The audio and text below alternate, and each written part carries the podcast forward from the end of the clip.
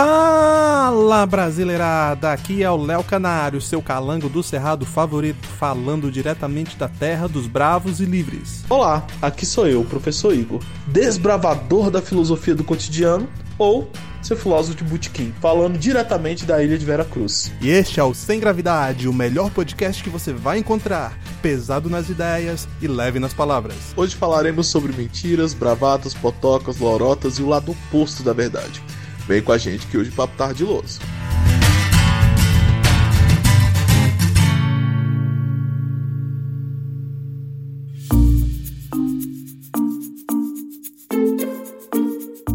Fala, professor Igor, tudo certo por aí, cara? Tudo certo. Nessa manhã, hoje não tão fria quanto no último podcast, mas estamos aqui com café na mão. Pois é, hoje aqui tá quentinho, tá bom para dar um passeio, viu? Tô vendo até uns passarinhos ali pela janela. Mas me diz aí, do que, que a gente vai falar hoje? Hoje vamos falar sobre mentiras e como elas afetam a nossa vida, a história, a humanidade e hoje em dia as relações virtuais. Caraca, tema longo, hein? Cara, é impossível a gente falar sobre mentiras sem a gente fazer um meia-culpa, né? Como é que a gente pode falar de mentiras sem a gente citar nossas próprias mentiras? Totalmente, porque faz parte das relações sociais, né? Há quem diga que é quase inerente ao ser humano você contar uma mentira ali ou outra, né? A linguagem ela tem suas mentiras. Quando falamos de nós mesmos, sempre fica mais pessoal. Não, e o engraçado é que piora conforme a gente vai voltando no tempo. A gente percebe o quão, quão tapado a gente era quando a gente era adolescente e as mentiras que a gente contava naquela época. Eu tenho histórias sobre algumas questões que hoje em dia, com olhar de maturidade, você passa, perpassa na sua vida, você olha pra trás e pensa, meu Deus, como aconteceu isso? Igor, eu tenho uma história. Na verdade, essa história não é minha, é a história do amigo de um amigo meu. Uhum. e é uma história boa, cara. Em primeiro lugar, eu tenho que dizer que esse amigo do amigo meu era jovem, era inconsequente, não sabia nada da vida. Mas é uma história legal, olha só. Esse amigo de um amigo meu, no primeiro emprego que ele conseguiu, ele já estava alguns meses trabalhando lá, sabe? Tava indo tudo muito bem. Os diretores da empresa gostavam do cara, porque ele entregava bem. Um dos diretores chegou com uma proposta indecente. Ó, ambiente poluído, não é nada disso que você tá pensando. cara, ele chegou assim e falou: Olha, tô, tô vendo aí que você manja dessas coisas aqui que você faz e tal. E eu tô fazendo faculdade. Ele já era um quarentão, sabe? Sei lá, tinha uns 45, já indo pros 50 anos de idade. Ele trabalhou a vida inteira dele na área, mas nunca tinha se preocupado com faculdade. E ele resolveu dar um passo à frente, né? Porque se o cara hesitou, acho que a empresa ela tava pressionando ele para ele ter um diploma. Uma coisa que é meio que uma verdade universal é que se você deixa para fazer faculdade quando você já tá mais velho, você tem menos tempo para gastar com a faculdade, né? Então você não Sim. consegue mais estudar porque você não tem tempo, você tem família, você tem emprego, você tem tudo concorrendo ali, né? Ele tava para bombar em uma matéria Aham. e ele precisava de um 10 na prova, sabe? Pra passar. Ele já sabia que ele não tinha chance nenhuma de conseguir um 10 na prova. Não era um 10, ele precisava de um 8, 9 ali pra passar, né? E Sim. ele não ia perder tempo estudando. Primeiro ele me chamou pra fazer um lanche na padaria da esquina. Tática clássica. Aham. Lugar público, né? Já tentando se articular, né? Não, pois aí, eu achando estranho. Eu cheguei lá, e o cara né, é caladão, ele, ele mal conversa com as pessoas e me chamou aqui assim, meio que na surdina, entendeu? Aí ele chegou, "Ih, você tá bem? O que, que você tá achando aqui do emprego? Tá gostando? Aí o papo meio esquisito. Aham. Mas eu toquei o barco, né? E ele falou assim: olha, o negócio é o seguinte, eu tenho uma proposta pra você, mas você pode falar não, ok? Você pode falar não, ó, eu tenho uma prova aí pra fazer, só que eu não tô muito confiante. E eu já vi que você manja aqui, né, do Paranauê. E eu queria saber, será que você não tá afim de fazer essa prova pra mim, não? Aí eu fiquei meio assim, né? Eu falei, cara, não, não tem como eu fazer isso. Ele rebateu, te pago 400 reais. Eu só perguntei quando é a data. a, a conversa não foi exatamente tão direta assim. Ele me perguntou, ele falou: Não, você pode me responder mais tarde. Eu parei pra pensar, né, por um tempinho. Ele voltou pro escritório, eu fiquei mais um tempinho lá pensando. Quer dizer, eu não, né? O amigo do amigo meu.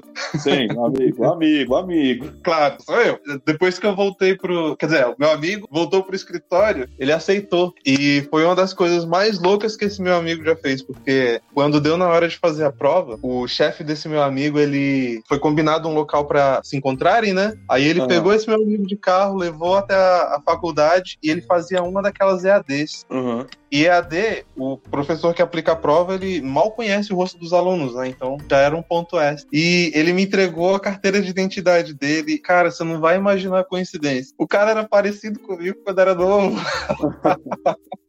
Depois de velho, ele ficou meio careca, não dava pra perceber semelhança nenhuma, mas quando era novo era parecido, sabe? Sim, E aí ele entregou, quer dizer, comigo não, com meu amigo. sim, amigo. E aí ele entregou a carteira de identidade pra esse meu amigo, e esse meu amigo fez a prova. Aham. O resultado final da prova saiu uns dias depois, foi 9.7. Olha Bom pra caramba. O chefe ficou feliz, esse meu amigo ficou feliz também porque recebeu uma grana, né? Mas isso é uma daquelas coisas que você faz quando é jovem, Aham. porque você é bem tapado, né? Uhum.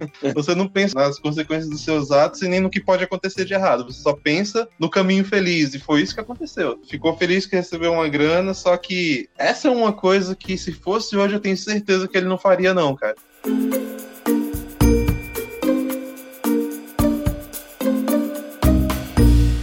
I want the truth! You can't handle the truth! Falando sobre, Aham. sobre escola, eu também tenho um- algumas fake news aí do, do período escolar. né? Não sei se você conhece, mas eu estudava na. né? Deus me livre. já entendeu, já. Como é que você saiu vivo de lá?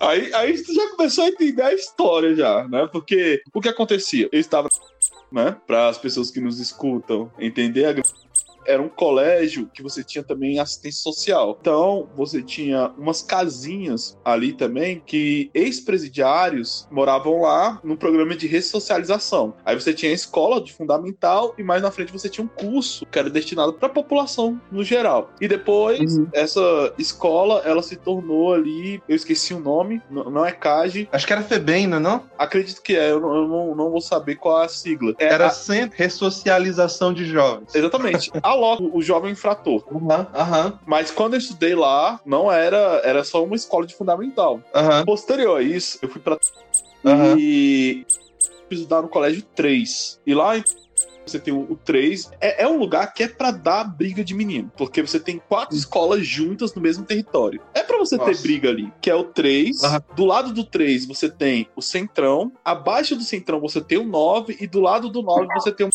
Rapaz, Uhum. eu lembro que quando eu cheguei na escola, só tinha cara mal encarado. Porque a gente tem impressão que as escolas mais violentas são as escolas periféricas, mas não. Porque a- as escolas que são nessas regiões mais afastadas, os alunos eles têm sentido de comunidade na escola. Então o aluno, ele olha pra escola do lado da casa dele e fala: essa escola também é minha. Isso é uma coisa muito bonita que isso acontece na educação. Agora, Aham. essas escolas no- nos grandes centros, como, como ali o mesmo, você tem gente de todo lugar.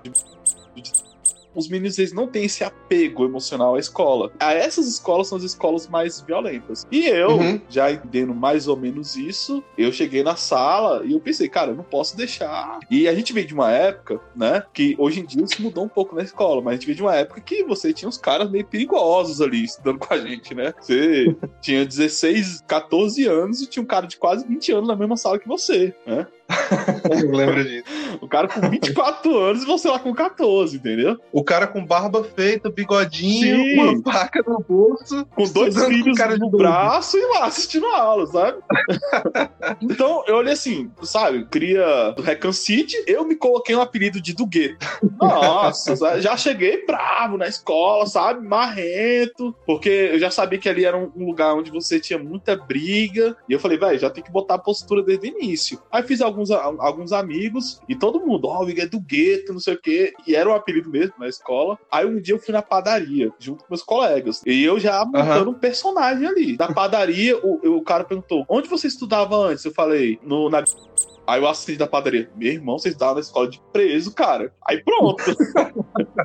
Os meninos do lado, todo mundo abriu o olho assim, como assim? Eu falei, é mesmo. Aí a gente chamava os ex-presidiários que moravam ali perto da, da escola de, dos caras da casinha. E eu falei, Aham. não, sou amigo de todos, ó. Não conhecia um, não conhecia um, mas não, sou amigo de todo mundo. Então eu criei essa personalidade, essa persona, pura fake news ali. E Aham. só que aí você é o seguinte: se, você, se os caras acham que você é meio va- valentão, os caras começam a chamar você pra brigar. Brincar, né? No lugar deles, né? Só que eu lembro que um Ah. dia, aí eu, eu desci. Eu não sei, eu, eu era o exato oposto, cara. Eu era bunda mole.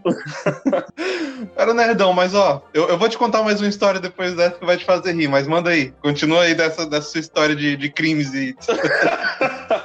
Eu cheguei- achei aqui agora. Mas a grande questão é que eu, eu nunca fui de brigar. Mas eu criei esse personagem porque. Exatamente pra evitar brigas, né? Aí todo mundo olhava pra mim e achava que eu era virada a chavinha, assim, sabe? Eu lembro que eu desci pra parada um dia e eu gostava muito de skate na época. Então eu tinha muitos Uhum. amigos que eram do skate e esses outros moleques que eram meio brigão. Aí eu lembro Aham. que na parada, cara, os caras juntaram. Isso aí é uma covardia que eu sempre achei, desde a época de escola, juntar, tipo, 10 caras pra bater em um. Putz. E eu lembro, Cara, até covardia hoje isso aí. isso não sai da minha cabeça. Eu, eu na parada e, e os 10 caras batendo no moleque, batendo no moleque, batendo no moleque. E o outro cara do meu lado falou assim: Cara, pra que isso? O moleque só queria fazer amizade, tipo aquele cara que entra na escola, quer fazer amizade, não consegue se expressar muito bem e chamar a atenção das pessoas. Os caras lá batendo mesmo. Aham. Aí depois disso eu falei: Cara, acabou essa história de do gueto, vou andar de skate, tocar meu violão, escuto- escutar meus rocks. E a partir desse Aham. dia eu fiz a, a limpeza aí da fake news e da persona que eu tinha criado. Ah, fez bem, cara. Porque senão você, você entra ali num, num espiral, Total. você só, ia descer. né? Não, você ia ter que provar que você é do gueto mesmo, em algum momento. Depois eu tava andando de skate mesmo, aí vivi minha adolescência ali. né, Andando de skate, tocando meu violão com meus amigos e foi uma ótima adolescência.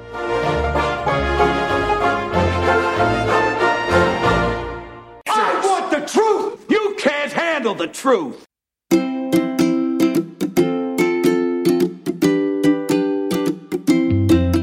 Então, eu tenho mais uma história, essa curtinha, mas é engraçada também, que foi uma, uma outra mentira que eu contei quando era adolescente, que é, é como eu te falei, eu era nerdão, mas antigamente o povo tem essa ideia de que nerd é aquele cara que não consegue falar nada, usa óculos fundo de garrafa e a única coisa que faz é jogar videogame o dia inteiro. Sim. Não, esse é o, esse é o estereótipo. As- Aham. As pessoas de verdade, elas são um pouquinho de cada coisa, sempre. Você não, você não é um... Sempre, sempre. Uhum. Uma coisa que acontecia muito comigo, cara, é chegar atrasado no colégio, porque, né, eu nunca gostei de acordar cedo. Aham. Isso se mantém até hoje. e aí, uma coisa que, assim, já era praxe lá no colégio é o seguinte: o colégio, ele não era tão violento assim, mas tinha lá suas práticas, sabe? Por exemplo, ele era enorme e tinha um ponto que, perto do, do campo de futebol, que era um daqueles campos de futebol grandão, de, Aham. de, de grama mesmo, e perto desse campo, subindo um barranquinho, tinha umas pedras. A gente chamava de pedra da maconha, porque era só o que rolava lá. Então, mas do outro lado do colégio, perto dos banheiros, o pessoal tinha feito um, um, um esqueminha pra você pular o muro, sabe? Sim. Porque o muro do colégio era todo cercado com arame farpado. Você vê que, né? Aham. Era de boa pros padrões que a gente tá acostumado. então, mas, naquele ponto ali perto dos banheiros, por alguma coincidência que ninguém consegue explicar, o arame farpado tava meio derrubado e tinha uns pontos de escalada no muro, cara. Assim, era, era um muro alto, eu acho que tinha o quê? Uns dois metros, dois metros e meio de altura. Sim. Bom, eu cheguei atrasado nesse dia e tinha que pular o muro, né? Porque tinha prova, eu não queria perder a aula e a escola tinha implementado uma política nova lá, que se você chegasse atrasado, você não podia entrar mais. E daí eu cheguei atrasado, tentei jogar um Miguel lá na porteira do colégio, só que ela falou assim, ó, não vai rolar. E pra complementar, a vice-diretora ainda tava chegando e ela falou a mesma coisa, ó, não vai rolar, eu vou ficar aqui pra garantir que não vai rolar mesmo. Eu falei, ah, beleza, vou embora. Só que ao invés de ir embora, eu dei a volta no colégio, né? Só que aí é que tá, uma menina que geralmente não chegava atrasada, ela resolveu vir junto comigo. Aham. E a fake news que eu soltei pra ela foi falar que pular o muro é fácil.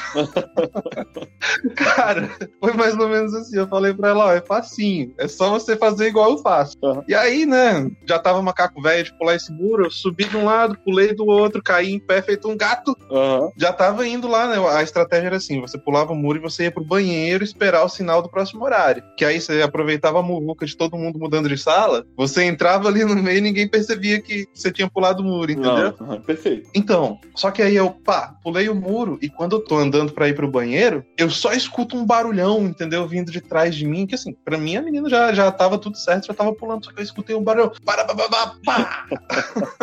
quando, eu, quando eu olhei pra trás, cara, a menina levantando toda esculhambada de cima da moita, que tinha uma moita com o pé duro, toda arranhada. Cara, eu fiquei com dó dela. Eu tentei pular o muro e se trepou toda. Oh, cara. Assim, eu, eu fui inocente, viu? Eu, eu, pra mim era fácil mesmo pular o muro. Eu não sabia que ia ser tão difícil pra ela. Oh,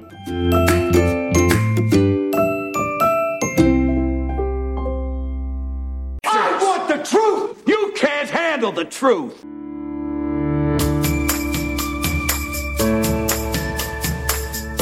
Mas e aí, você tem algum, alguma outra história também? Eu tenho, é, é, não, de fake news, principalmente eu caí em fake news. Com, contar cronologicamente, né? Que foi pouco tempo depois dessa Igor do Gueto. É, eu lembro que na minha rua, eu e os Aham. amigos da minha rua, a gente era, éramos muito amigos, assim, muito próximos da adolescência. E naquela rua ali, já rolou de tudo, cara, que você imaginar. No sentido de diversão, né? Infanto-juvenil. Eu lembro que no fim da adolescência, para a juventude, você começa a ter interesse em meninas, né? E eu lembro que surgiu uma vizinha nova, assim, sabe? Na nossa rua. E eu e meus amigos, a gente ficava na rua o tempo todo, cara. Era chegar da escola, a gente juntava ou na esquina ou na frente de casa de um amigo meu. A gente gostava de comprar o suco né, na vendinha do lado e comprar salgado, né? Aqueles salgados pequenos que eles vendiam, que começou a vender em padaria. A gente comprava um bocado, fazia o suco lá, ficava conversando até passar, passar pra noite e quase madrugada. Na rua mesmo. Minha mãe não gostava muito que eu ficava, que eu Uhum. ficasse, principalmente na esquina, né? Os meninos até Como os meninos zoavam de mim. Também ela, ela não podia brigar, é, eu podia ficar no meio da rua. Ela não queria que eu ficasse na esquina, né? Com medo de alguma coisa. Então, Mas, Sim. Igor, Igor, mas faz sentido tudo aí, cara. Porque, por exemplo, eu, eu já tomei bacu de policial, entendeu? E foi justamente numa dessas aí, cara. Por incrível que pareça, a gente não tava fazendo nada errado. A gente tava. Olha aí o Nerdão falando, ó. Tava jogando RPG de noite. e a gente tava jogando na rua. Então era basicamente uns cinco fulanos ali na esquina, é, numa rodinha conversando. aham. E aí chegou o policial, né? Já era, já era de noite, era o que? Umas 9, 10 Sim. horas. Com pouca gente na rua. E aí chegou o- os policiais lá, eles estavam achando que a gente tava fumando Aham. maconha, cara. Os caras chegaram procurando alguma coisa, olhando os matinhos, porque eles tinham certeza que aquilo dali não era normal. Mas assim, a gente só tava lá, né? É Fazendo nada. sabedoria de mãe. Mas na, na minha rua, entre meus amigos, virou uma piada. Ah, vamos sair da esquina, porque a gente pode ficar no meio da rua, a gente pode pular de paraquedas, mas na esquina não pode ficar. Começava a ficar zoando, porque realmente mãe brigava muito ficar na esquina. E eu entendo que ela tá querendo falar sobre esse estereótipo de venda de drogas, né? Porque normalmente o pessoal fica na esquina ali que é mais visível, etc. Aí surgiu Uhum, uma vizinha nova, sabe? E toda vez que essa vizinha passava, Aham. só que ela era mais velha, eu tinha ali na fase de 16 anos, e ela já tinha uns 26 anos, 24 a 26. Mudou uma família grande, toda vez que ela passava, ela ficava olhando pra gente. E a gente olhava pra ela, claramente, né, menina, adolescente, começando ali a, a- os, os seus olhares diferentes pras moças. E ela começou a conversar com a gente, né? Aham. Aí um dia ela passou a gente falou: quer suco? Ela falou: nossa, se tiver suco de maracujá, eu quero. Nossa, aí saiu os quatro moleques correndo pra comprar suco de, suco de maracujá. A gente, a gente comprou, fez o suco de boiada. e ficou nessa. A gente, ia, a gente ia na vendinha, ela ia também. Claramente ela tava, hoje em dia, olhando com os olhos de maturidade, ela tava brincando com a gente, né? Zoeira. Pra nós, era super sério, sabe? Aí Uhum. tinha um cara que ficava andando muito com ela. E cogitávamos que fosse o namorado dela, alguma coisa do tipo. Só que ninguém sabia, a gente não sabia nada, né? Só- a gente só sabia que ela conversava com a gente e que ficava rindo demais pra nós. Aí, determinado dia, eu acordo de manhã cedo. Eu tinha um amigo que a gente chamava ele de pão de queijo. Só que, na verdade, o apelido dele não era pão de queijo, o apelido dele era qualquer comida, sabe? Qualquer uma. A gente só chamava ele de comida. Tinha, tinha dia que a gente chamava ele de suco de maracujá, lasanha, mas o mais recorrente era pão de queijo. E eu não pergunte por quê. A gente só fazia isso com ele. Chegou ele e esse outro amigo e falou assim: Cara, não sai de casa. Aquele cara que anda com ela, o namorado dela, ele tá atrás de você. Se tiver na rua, ele te pega, já era. Eu tinha 16 anos, o cara devia ter quase um- uns 27, sabe? Aí eu, velho, eu não posso sair de casa. Cara, eu Aham. passei um mês e meio dentro de casa. Sem sair pra rua, nem pra ver a luz do sol. Os meninos, eles, eles voltaram e eles, eles inventaram essa mentira, porque o cara não era namorado dela, o cara era primo dela, né? Só que eles inventaram essa mentira, esqueceram que me contaram a mentira, entendeu? Eu assim, eles inventaram a mentira, aí eu fico em casa um mês, aí todo mundo, o pessoal na rua, nossa, cadê o, cadê o Igor? ele sumiu. Sumiu, Ah, né? Não sei por quê. né? Aí os caras foram bater na minha casa, velho. Aí, por que você não tá saindo, cara? Aconteceu, tá com raiva da gente? Eu, cara, o cara tá me perseguindo na rua, não sei o quê. Aí os caras começam a rir, né? Eles, cara, era mentira, velho. Aí, aí virei, ah, né, galhofada. Pô, o cara tá um mês dentro de casa com medo do outro cara lá, o cara é primo dela, não sei o quê, não sei o quê. Seu, seu apelido devia ter, ter mudado pra bunker. Sim, cara, um mês dentro de casa sem sair.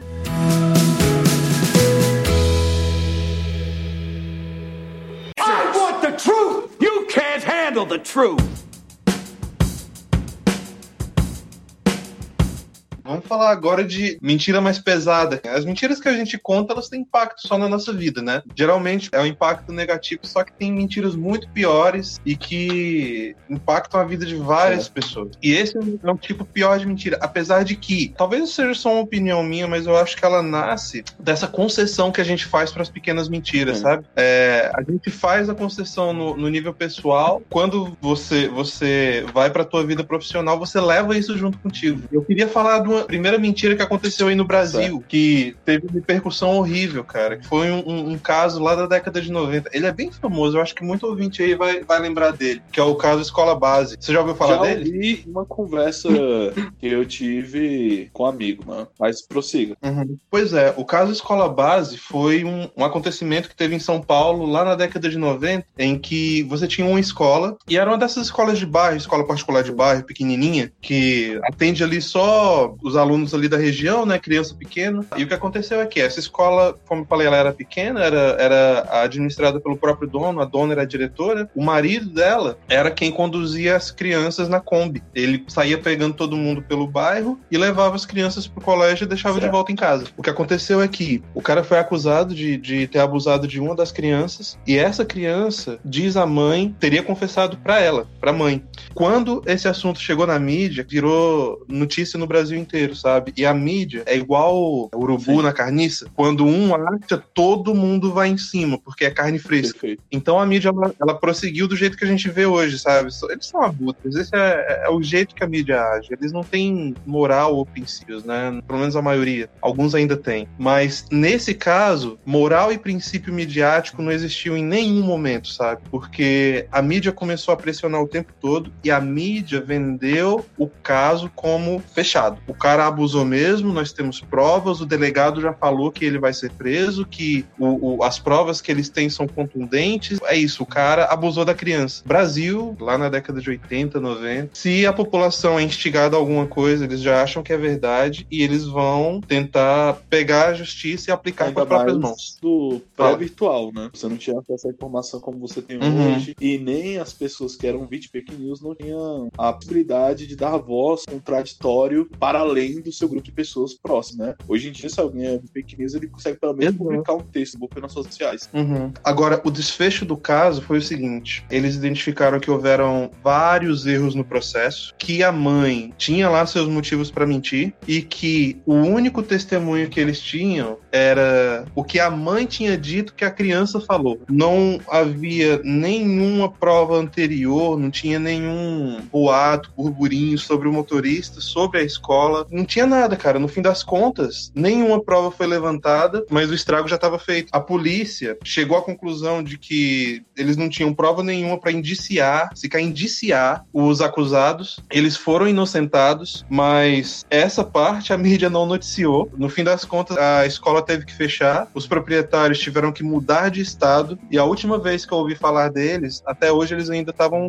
vivendo uma vida paralela, sabe? O que aconteceu lá atrás colocou um estigma neles, e a, a grande responsável por isso foi a mídia, com a, a sede de sangue deles por conseguir uma, uma matéria, mesmo que eles não saibam se é verdade. Quando a gente começa a falar sobre fake news, principalmente de fake, fake news na história, obviamente que a gente vai discutir isso mais frente frente do, do programa de hoje, me sempre me remete um pouco a Sócrates. É, Sócrates, Platão e Aristóteles, mas vou focar em Sócrates. Só para dar um embasamento nesse nosso diálogo, porque uma coisa que Sócrates sempre Uhum. fez foi tentar é, atentar apontar para um debate que leve à verdade. Os debates não podem correr, Uhum. a retórica não pode ir se ela não, não ter a verdade como ponto final, como finalidade. Incrível como na história Uhum. do pensamento, você falando, isso veio na minha mente, como na história do pensamento eu tinha tanto tempo na filosofia, porque na filosofia moderna, que muitos autores, pensadores na história, nas ciências humanas, criticaram essa ideia de verdade, criticaram essa ideia que você tem que debater para chegar a uma finalidade. E sempre idolatraram os sofistas. E é incrível como hoje em dia, Uhum. por causa da dimensão da, da internet, da comunicação virtual, as pessoas voltam a um discurso 2.500 anos atrás e falam: tem que começar a buscar a verdade. Porque esse negócio de buscar que todo mundo tenha a sua verdade, esse negócio de retórica, tá complicado. Porque você faz vítimas. E é o que tá acontecendo agora. É, os anos, no- nos anos 90, você falou do, Aham. do caso aí da escola base, foi uma questão de narrativa. A mídia incorporou isso, porque a mídia é totalmente necessária, vamos pontuar isso. Contudo, os maus jornalistas, eles fazem crueldades históricas. E não só crueldades com indivíduos, mas com nações. Eu não gosto muito daquele Uhum. discurso, isso em qualquer área, qualquer área. Seja humor, seja jornalismo. Eu não gosto muito disso assim. Você não pode é, criticar jornalismo, pode, sabe, atacar o jornalismo, você não pode atacar o humor. Eu concordo que você não pode vetar a liberdade de expressão deles, como foi o nosso pro- primeiro programa. Agora, é tudo nessa vida é criticável. E você percebe que a função Sim. de alguns jornalistas, principalmente agora, eles não estão sabendo lidar com as mídias sociais, né, as diversas mídias sociais que nós temos, nas diversas plataformas. Existe sempre um trabalho de manchete, né? De você falar assim, ó, eu- eu quero ter uma capa que vai vender. E quando Igor, eu acho que isso daí é, é puro corporativismo, em parte. Existe mais coisas nesse balaio aí, mas é Se deixar porque que atacar eles o pensam? Olha, é, não, eu, eu tenho a minha voz como jornalista e eu sei que o meu poder vai diminuir se eu permitir que os outros atacados a, a torta e a direita. Então eu vou criar em mim mesmo uma classe privilegiada, que é o jornalismo que a gente vê hoje em dia, que eles se acham tão essenciais a tudo que a gente faz que eles não podem ser criticados.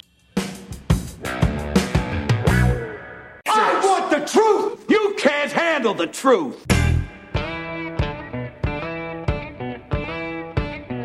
Mas, Igor, é, é importante, inclusive, a gente falar isso aqui, cara, que jornalista também tem, tem propósito, tem objetivo, tem Sim. conta pra pagar. Então, eles agem em interesse próprio também, assim Uhum. como eu e você. Eles não são diferentes da gente. Vou te dar um exemplo de como a mídia funciona hoje e por que que ela faz o que faz. Hoje, qual o propósito de existir da mídia? Como é que eles ganham dinheiro? Ganham dinheiro com anúncio. Como é que um dono de um produto vai decidir aonde ele quer anunciar? Ele vai anunciar onde, onde tiver a melhor performance, onde ele gastar menos dinheiro e conseguir vender mais produtos com aquele anúncio que ele fez. E como é que ele consegue uma melhor performance? Anunciando para mais pessoas. Então, ele vai naquele canal de comunicação que tem a maior audiência. Sim. Aí, do outro lado, você tem os jornalistas, os jornais, os as TVs, né? Como é que eles conseguem mais audiência? Com estimulando dois sentimentos, medo e raiva. Certo. Esses dois sentimentos, eles estimulam as pessoas a ficarem grudadas na TV. Então, por exemplo, quando você tem uma guerra, pra mídia é ótimo. É excelente que tenha uma guerra, justamente porque a guerra induz medo e induz raiva. Você fica com raiva do teu adversário e você fica com medo do que pode acontecer. Daí todo mundo vai ficar grudado na TV o tempo todo. E esse, assim, seria um grande motivo para as grandes agências de comunicações para estimular guerras. A gente teve as administrações do governo Bush pai e do Bush filho. O Bush pai foi lá na- no, no finzinho da década de 80, né? E o Bush filho no início da década de 2000. O Bush pai, ele iniciou a, a primeira guerra do Iraque e o que fez o sentimento público mudar a favor da guerra foi uma notícia, só uma só. Eles tiveram uma pessoa, uma mulher, que ela foi depor no Congresso e a mulher chorou e tudo mais. E ela falou o seguinte: que houve uma instância de soldados iraquianos que invadiram um hospital do Kuwait e pegavam, pegaram bebês das incubadoras e jogaram no chão chão. É, assassinato de bebês por soldados do Iraque num hospital do Kuwait. Foi isso que ela, que ela falou. E ela descreveu em lágrimas, cara. Super convincente. O que descobriram depois é que toda a história foi fabricada pela filha do, de um dos príncipes do Kuwait, que foi essa mulher que foi testificar no Uhum. Congresso. E a mídia, ela amplificou essa história toda sem averiguar.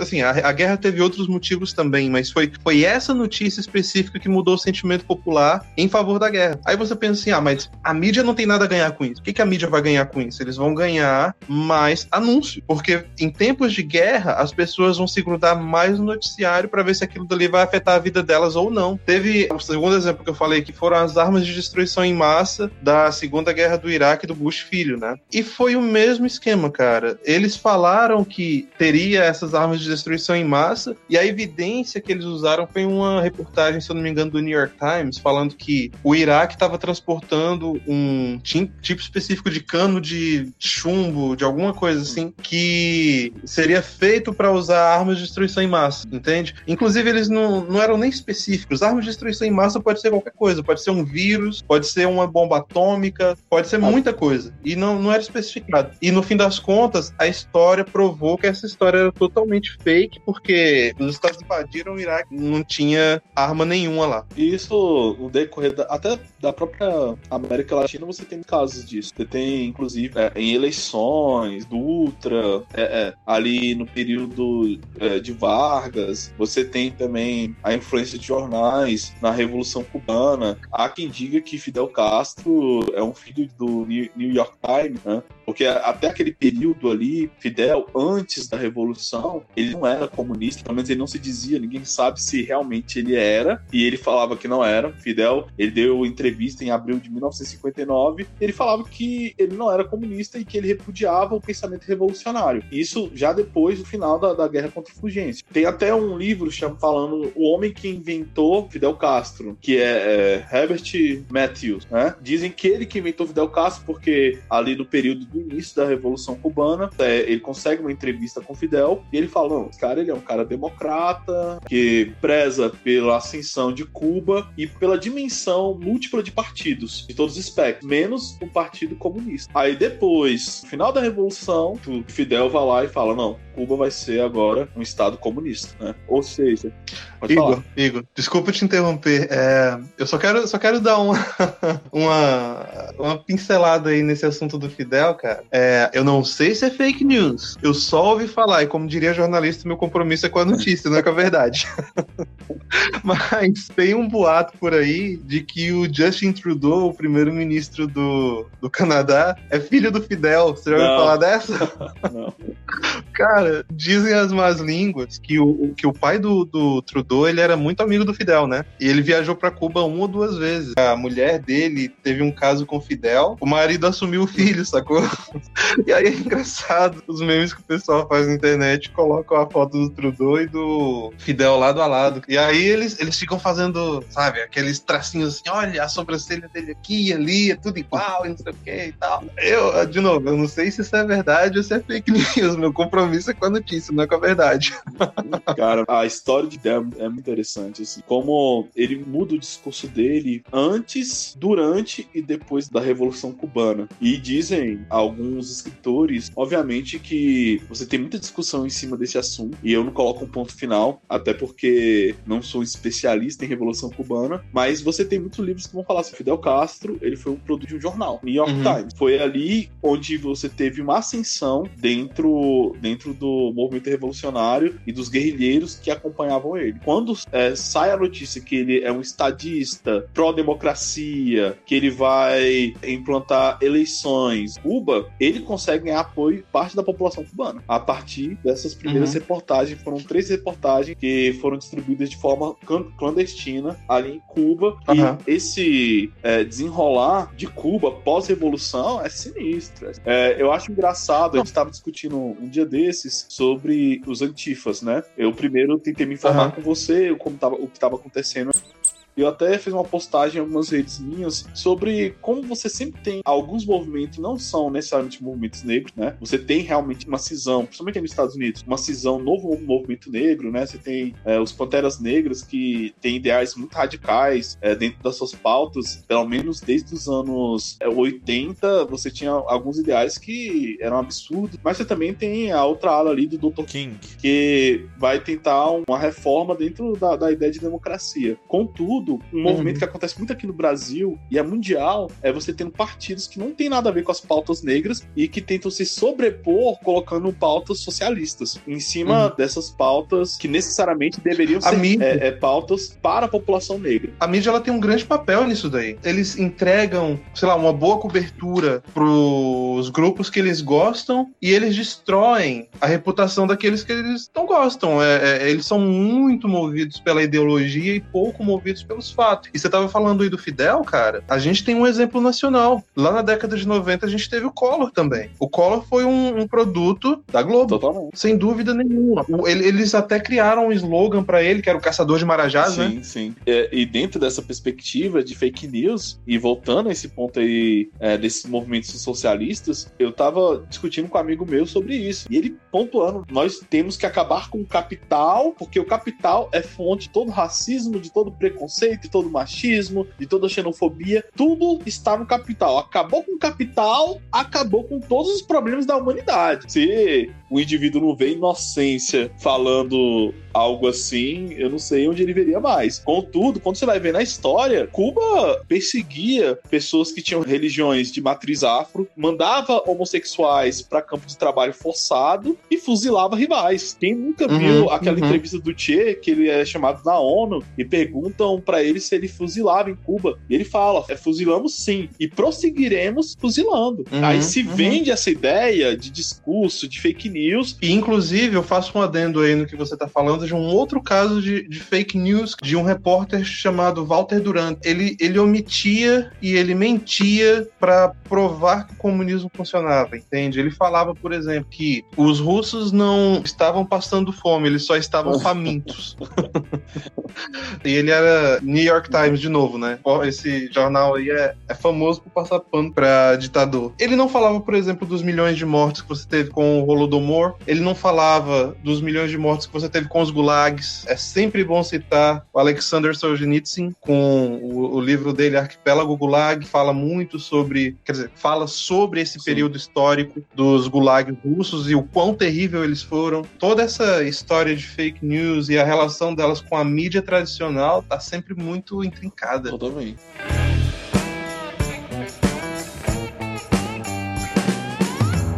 I want the truth! You can't handle the truth!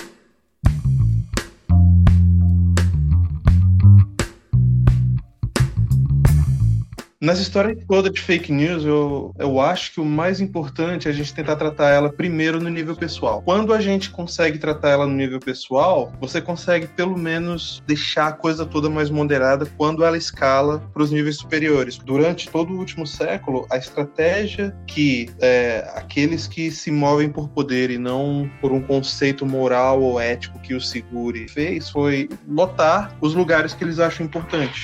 Por exemplo, a mídia tradicional jornais e revistas. Eles fizeram isso ativamente, né? Você teve um grande movimento para você inserir ideólogos em posições de poder. E é isso que a gente está vendo hoje. Quando você vê essas grandes marcas se dobrando a, ao politicamente correto, a políticas muito específicas, é porque eles fizeram isso lá atrás. Eles colocaram pessoas que são movidas pela ideologia em posições de poder. O que eu diria é que a gente tem que dar um passo para trás. É a primeira coisa que a gente tem que fazer. A gente tem que focar no indivíduo. Uma forma de você começar começar esse processo consigo mesmo é respondendo a uma pequena pergunta: por que você não deve mentir? Qual é a tua base para não mentir? Porque a mentira ela pode te trazer grandes vantagens. Não, não, não existe nenhuma discussão em, em, em torno dessa afirmação. Ela pode te trazer grandes vantagens, mas se ela te traz vantagens, então por que você não deveria mentir? Eu explicaria da seguinte forma: de um ponto de vista psicológico, até físico mesmo, nós nos tornamos o que nós fazemos. Como assim? Se você fizer uma ação por muito tempo, aquela ação ela vai solidificar até no, no, no teu modo de andar, entende? Você, você aprende por repetição.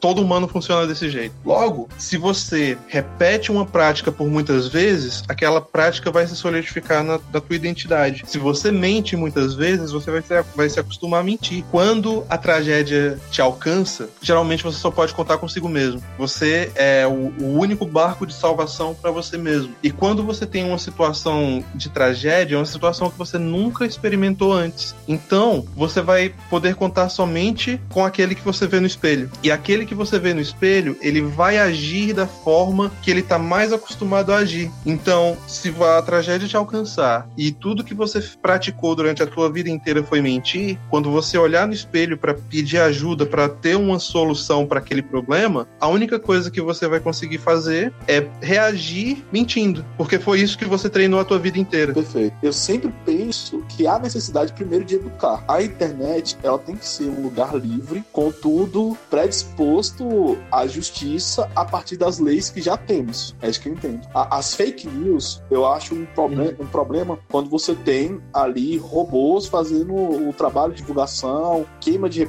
de reputação, mas tudo isso já pode ser tratado na lei que nós temos. Ah, mas como a gente resolve agora o problema dessas fake news, etc? Cara, é educação, simples assim, não tem outra, outra questão. Eu, eu, eu até iria além. Uma solução fácil para fake news, cara, é a mesma solução para discurso. Você não resolve o problema de fake news é, limitando o poder das pessoas falarem. Você resolve o problema das fake news com verdade. Você resolve o problema do discurso com mais discurso. Você tem que prover uma solução contrária ao que está errado. Você não tem que simplesmente que é silenciar o que está errado. O que você silencia, você Exatamente. potencializa. É, você vai pegar essa ideia de mentira, ela já está na linguagem. Dentro da filosofia da linguagem, nós temos um problema que a nossa linguagem a gente não consegue ter lugar para individualidade. Exemplo, eu chamo toda cadeira de cadeira, mas nem toda cadeira é a mesma cadeira que eu chamo de cadeira. Eu sei que ficou confuso agora na cabeça de vocês, mas é simples. A individualidade, ela não é respeitada pela linguagem. A banana que você come hoje não é a mesma banana que você vai comer amanhã, mas todas elas são chamadas de banana, porque a linguagem ela sempre vai ser generalista. É um problema de linguagem que tem. A gente não consegue chegar e respeitar a individualidade das coisas. Dentro disso, você vai uhum. ter outro problema mais à frente na história do pensamento, que é a sofisma. E como você falou sobre verdade, e eu falei lá, lá atrás, eu acho muito engraçado como a gente tem que voltar agora para Sócrates. Um cara que foi tão atacado pela filosofia moderna, pelas ciências humanas, não só as humanas, mas por toda a academia nem da modernidade, dizendo que não existe verdade, como assim cada um tem a sua verdade. Hoje em dia, século 21, a gente olha para trás e fala assim, quem estava certo era Sócrates. Porque a verdade, ela não uhum. tem utilidade prática, como a beleza também não tem utilidade prática. A beleza é totalmente inútil. Então essas coisas uhum. que não têm utilidade prática, ela não serve muito bem para o capitalismo. E perceba que o capitalismo, para mim, o capitalismo, a democracia tem seus defeitos, mas é a melhor forma que a gente encontrou de conviver. Mas a gente tem esse problema de utilidade no capitalismo uhum. e na democracia. Na democracia sempre vai vigorar a mentira. Uhum. Essa é a verdade. Desde os gregos, você tinha lá os sofistas que eles não procuravam a verdade, mas eles ganhavam no discurso e na narrativa. Contudo, é engraçado você falar sobre os sofistas que, cara, sofista é basicamente um advogado. Ele tá advogando por uma Sim. causa, ele não tá em busca da verdade. Ele não tá em busca de provar que algo é assim ou assado. Ele só tá em busca de provar que o ponto dele que traz vantagem para ele Exatamente. é o que você vai engolir. E naquela época só acreditava falar, ó, tem um problema aqui, a gente não tá tentando entender a verdade, buscar a verdade, a gente tá tentando ganhar o debate um do outro. E quando você começa a entender um pouco de democracia, você percebe que isso é um, um erro dentro da democracia, é o melhor que a gente conseguimos, porque os outros meios são bem piores, mas é um dos problemas da democracia, uhum. porque a verdade não foi feita para a democracia. Inclusive, isso tudo que a gente tá vendo, cara, é um resultado direto da queda da verdade objetiva, que foi aquilo que você estava falando mais cedo. Um exemplo que eu tenho é mais ou menos assim. Se você pega hoje um grupo de pessoas que está alinhado à esquerda,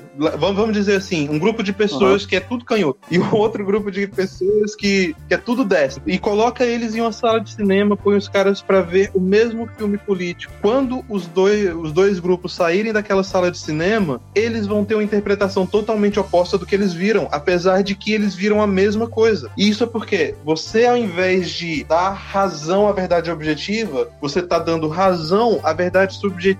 verdade subjetiva é um Hum. completo paradoxo para começo de conversa, mas você está dando razão ao subjetivismo, à interpretação de cada uma daquelas pessoas. Mas, apesar da interpretação delas, você tem uma verdade ali no meio que ela é objetiva, ela é factível e ela não é falsificável. E é essa verdade que a gente tinha que buscar e é isso que a nossa sociedade abandonou. Você vai pegar os pensadores modernos, no início deles, que eu me identifico muito, eles não queriam dizer, inicialmente, que não existe verdade, mas que cada um tem a sua percepção da verdade. Só que esse discurso, mais à frente, você vai pegar agora Foucault, é, e o problema da neurolinguística é que eles estão falando o seguinte: não existe verdade e a verdade é simplesmente discurso. E para você ver quanto a gente está avançando na história e percebendo como esse discurso é degradante na sociedade. Obviamente que em parte ele é verdade. Obviamente que a- tudo aquilo que nós falamos, falamos do que somos. Aquilo que eu falo no dia a dia influencia a minha forma de pensar. Isso é fato. Agora, dizer que a realidade tem valor subjetivo na minha linguagem, aí que complicou. Foi aí onde a, a canoa virou. Porque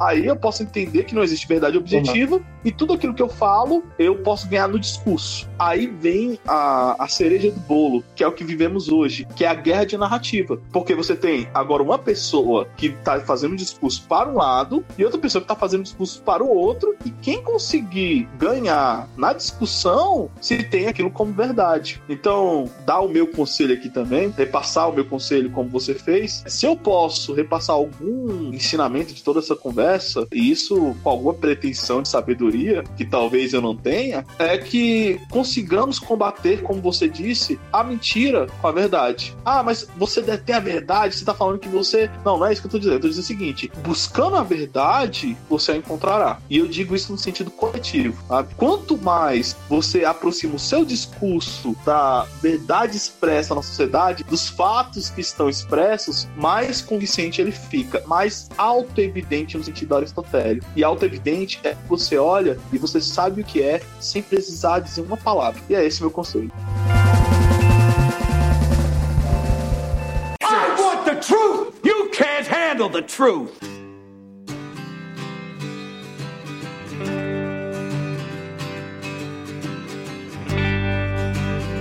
Uma das histórias que são mais é, significativas dentro da filosofia é a alegoria da caverna. A alegoria da caverna é amplamente conhecida, mas ela, de uma forma bem resumida, é assim: você tinha um grupo de pessoas dentro de uma caverna que estavam totalmente presas e a única, eles não conseguiam mover o pescoço e a única coisa que eles conseguiam ver eram as formas na parede. E essas formas eram simplesmente sombras que se moviam. E essas sombras eram as sombras de uma fogueira que tinha atrás deles de quando as pessoas que os mantinham presos ali passavam pela fogueira e faziam aquelas sombras. Eles acharam, eles achavam que as sombras eram os deuses. As sombras era todo o mundo que eles conheciam. Acontece que em um determinado momento, um desses desses prisioneiros consegue escapar. Ao escapar, ele vê a fogueira e ele percebe que as sombras é somente a imagem projetada daqueles que passavam na frente da fogueira. E ele olha lá pro fim da caverna e ele vê o restante do mundo. Ele chega lá no fim da caverna, ele, ele vê o céu, ele vê os passarinhos, ele vê as árvores de verdade. Ele percebe que tudo aquilo que ele via lá atrás era só uma ilusão. Era o mundo visto por uma máscara. Ele volta lá para trás, ele fala pros companheiros dele, ele, ele os liberta e ele fala: Olha, esse mundo que a gente está vendo aqui dentro da caverna é uma ilusão. Isso daqui é só o resultado das sombras que foram projetadas para nós vermos. É muito atual porque é justamente o que acontece na nossa relação com a mídia. O que a gente vê de notícia são as sombras projetadas por alguém. É a percepção do jornalista sobre o mundo. Só que quando um jornalista escreve sobre uma árvore, aquilo não é a árvore de verdade. A árvore de verdade está lá no mundo real. E é importante a gente entender isso que quando a gente lê uma notícia, o que a gente está lendo é o recorte da realidade de um outro ser humano. Então você não tem que entender aquilo como verdade absoluta até que você possa comprovar o que é ou não é real. É mais eficiente você confiar nos seus próprios olhos do que na percepção que outra pessoa está tentando desenhar para você. Tem uma frase em inglês que ela fala assim: é, Are you going to trust me or in your damn lying eyes? Você vai confiar em mim ou nesses seus olhos mentirosos. A conclusão que eu tenho é que, cara, acredita nos seus olhos, acredita no, nos seus instintos, vai atrás da verdade e de uma verdade absoluta, até mesmo quando ela não te agrada. Porque quando você encontra uma verdade que não te agrada e mesmo assim você percebe que ela é a realidade, aquilo ali é o que você tem que se agarrar mais forte. Porque mesmo sem gostar, Perfeito. você percebeu que aquilo é real.